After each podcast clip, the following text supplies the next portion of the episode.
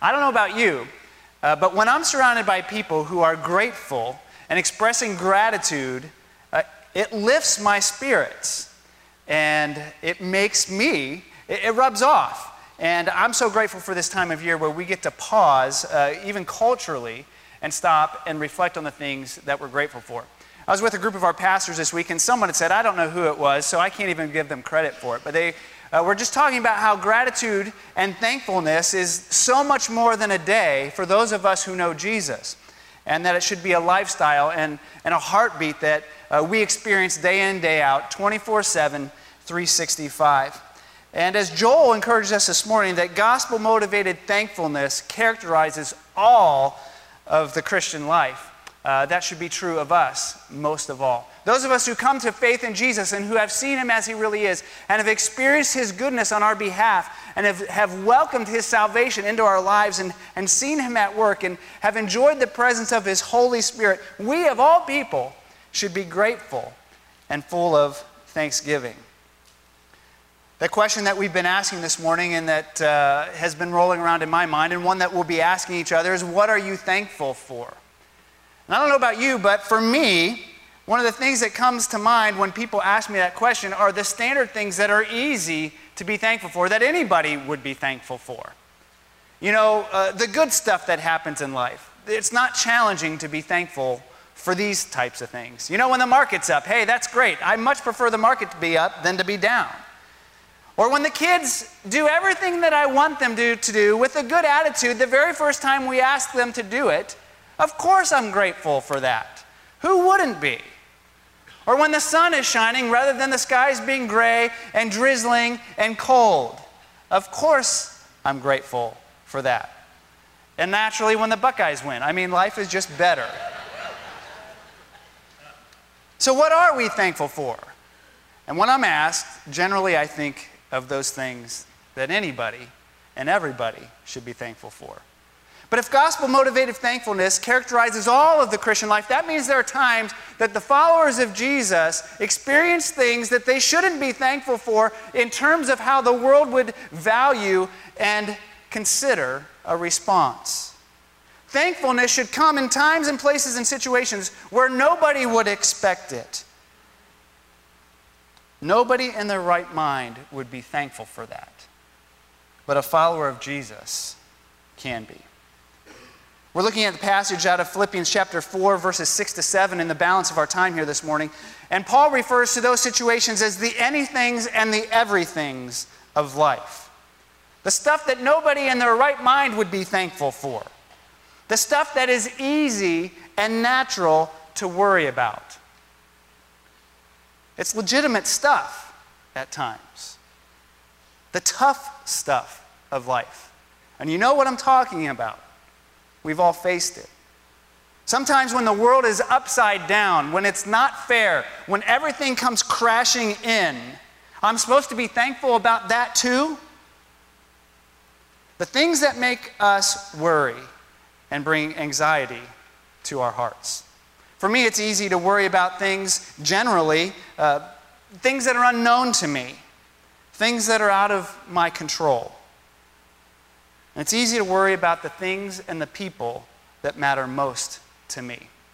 Catch my drift? You know what I'm talking about? Maybe that's true for you too. But I can stand here today and specifically things come to mind that, that are easy for me to worry about as a man and as a dad and as a husband and as a pastor. It's easy to worry. That's a natural response. What is it for you? What is it that bears down on you and holds you in a strangle grip, keeps you up at night, brings a general damper to life. Philippians 4 6 to 7 talk about the anythings of life, the anythings and the everythings. And Paul, in these verses, invites us into a special kind of praise, a special kind of worship, a special kind of thanksgiving, the kind that no one in their right mind would offer, the kind that followers of Jesus can offer and should offer because gospel motivated thankfulness characterizes all of the Christian life. And here's what he says in 4, 6, and 7. Paul says, Do not be anxious about anything, but in everything, by prayer and petition, with thanksgiving, present your requests to God. And the peace of God, which transcends all understanding, will guard your hearts and your minds in Christ Jesus. Paul tells us that when we are inclined to worry, we should put on the brakes. If you look into your outline today, the first point is this Whoa! Paul says, Stop. Whoa! Don't be anxious. Paul says, when you're inclined to anxiety, when you're inclined to worry, followers of Jesus, put on the brakes. Don't be anxious. Do not be anxious about anything, he says. It's not that we don't have genuine care or concern for the situations in our lives, but it's that we don't get knotted up in anxiety and worry and fear. Worry and fear betray a lack of trust. Even our secular studies and our secular culture would, would tell us that worry is not a good thing. I read a recent study that 85% of the things that we worry about never come to fruition. And of the 15% of the things that do come to fruition, most of those are far worse than we ever feared, or we find that they've actually built character and brought blessing into our life that we're grateful to have experienced the challenges that we were so concerned about. A quote from a gentleman named Michael, 500 years ago, said, My life has been filled with terrible misfortune, most of which never has happened. And that's the reality of worry. Well, that article continued on about how uh, the, the physical toll that worry and anxiety takes on the human body, and all of the physical ailments that, that can come as a result of being knotted up in worry and anxiety. It wreaks havoc on our health. And I read through that list, and I'm not going to read it to you today because all we would do would be worrying about all the things that would happen to us if we didn't stop worrying. It's awful stuff. But Paul isn't simply and merely into self help here. He's got something completely different in mind because he's inviting us into a special kind of worship. He calls us not to be anxious because he knows the one for whom nothing is too difficult, and we can know him too. He knows that we can trust Him. And He knows that our worry demonstrates a lack of trust in the one who is trustworthy, the one in whom nothing is too difficult. And Paul calls us to throw all of our anxieties on Him. Cast your cares on Him. He cares for you, Peter says. And since God is worthy as the object of our trust, Paul tells us that we can take to Him the anythings of our lives, no matter what they are. If we come to Him with our anythings, He also wants us to go to Him and our everythings. And that's the second point. But in everything, by prayer and petition, with thanksgiving, present your request to God. Go. Tell God about it. Whatever's on your heart, whatever's on your mind, go to Him. He wants to hear from us. Not only is nothing too difficult for him, but nothing is too insignificant for him. What's on your heart? What's on your mind? What's weighing you down? God wants to hear from you in the everythings of life. He says, Bring your petitions to me through prayer. Bring your requests. Be specific. Don't hold back. Let him know what's on your heart and what is important to you. But to do so, come with a heart of thanksgiving and praise. Come with a heart of thanksgiving and praise. While our anxiety demonstrates our trust that God, our lack of anxiety demonstrates that our trust is in a powerful God, our thanksgiving demonstrates that we know that we have a good God. It's recognizing that He's got this that I don't have control, I don't have capacity. It's out of my hands, it's out of my purview, but it is not too difficult for Him. And it's not too insignificant for Him. He's got it. He's got it. So Paul says the first thing when we're inclined to be full of anxiety and stress and worry is to stop. Don't be anxious. Nothing's too difficult for God. Second, go and tell him about it. Nothing's too insignificant for him. He is all powerful and he is all good. He loves us. And when we come to him with our trust and we come to him with thanksgiving, we discover that we can know something that is unknowable. That's the third point, verse 7 that we can know and enjoy God's peace. And the peace of God, which transcends all understanding, will guard your hearts and your minds in Christ Jesus. We can know. We can know the unknowable. It's the peace of God. As Joel talked about, having peace with God through the shed blood of Jesus, as followers of Jesus, as children of His, we can have the peace of God move in and take possession in our hearts. Having control of everything on the inside. It's a mind blowing peace. It's a peace that transcends the capacity of understanding. That's the kind of peace of God that can take residency up in our hearts as we come to Him with the things that matter most to us.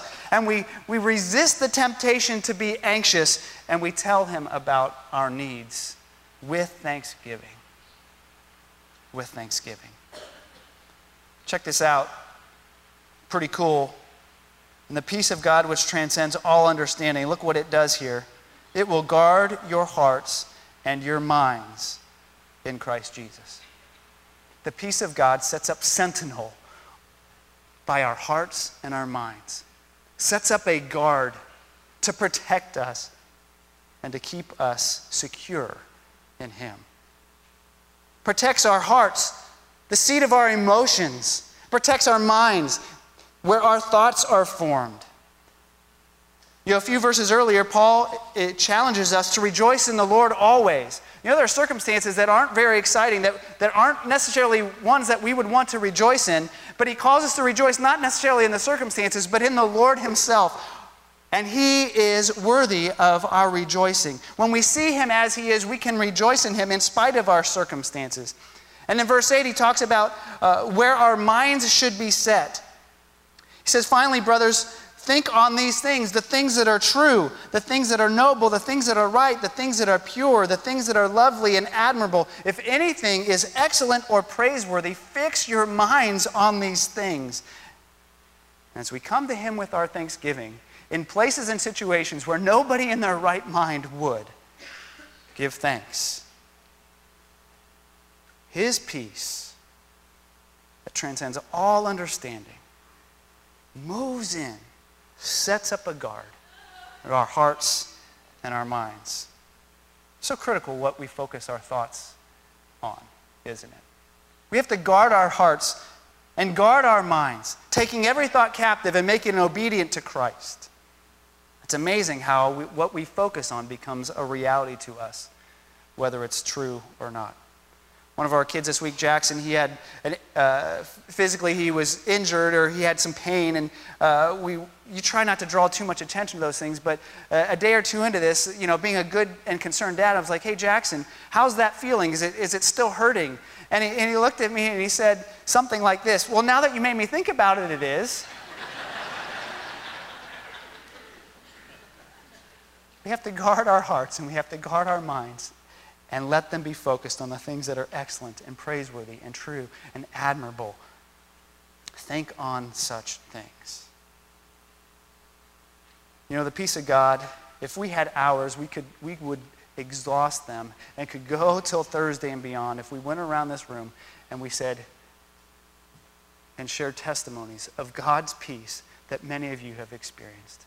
I know life can be hard. And I know for some, even in this last week, in this last season of life, it has been upside down, topsy turvy, and there is no reason, and there is no one in their right mind that would give thanks. But as children of God, we can entrust ourselves into the hands of the one who loves us. And we can lift a voice of praise, a special kind of thanks, a special kind of worship that the world does not understand.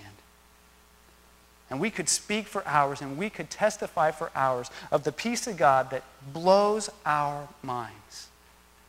And I've experienced it, and I know you have. Many of you have. if your heart is in His hands. Most recently, last summer, I had the opportunity to experience the overwhelming peace of God as I watched my dad go through an open heart surgery. I didn't know what the outcome would be.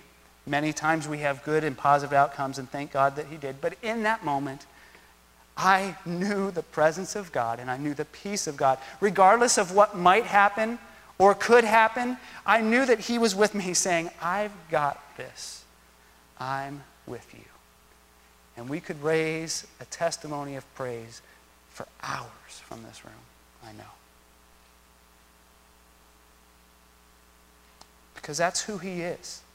And when we draw near to Him and we see Him as He really is, and we recognize the living hope that we have in Jesus, the risen King of Kings, everything comes into perspective. And so may we, as the people of God, be people who are overwhelmingly thankful, regardless of the circumstances, even when uh, no one in their right mind would be thankful. By God's grace, let's be people marked by that special kind of thanks, that special kind of praise, that special kind of worship that belongs only to those who have a living hope in Jesus Christ. You see, for the child of God, there is no place that the peace of God cannot go. There is no place that the peace of God cannot go for the child of God. Do not be anxious about anything, but in everything by prayer and petition, with thanksgiving, present your requests to God, and the peace of God that transcends all understanding will guard your hearts and your minds in Christ Jesus. And as the children of God, we can come together and we can shout for joy to the Lord, all the earth. We can worship the Lord with gladness and come before Him with joyful songs. Know that the Lord is God. It is He who has made us, and we are His. We are the people of His pasture, the sheep of His pasture, His people. And we can enter His gates with thanksgiving and His courts with praise. We can give thanks to Him and praise His name, for the Lord is good, and His love endures forever. His faithfulness continues through all generations. Let's praise him. God in heaven, we come before you today. And we want to be people who are so captured by your goodness and your grace and your mercy. We want to look full into your wonderful face so that we can offer you that special kind of praise, that special kind of thanks. When no one in their right mind would, we can. Because we know that you are good and that your mercy continues to every generation, and it has not skipped ours. God, as we head out this afternoon and into our weeks, I pray that your spirit and your presence would, would prick our hearts and call us to praise and call us to thanksgiving. Trusting in you as the King of kings and the Lord of lords, and the one through whom we have a living hope. We praise you we thank you. In Jesus' name, amen.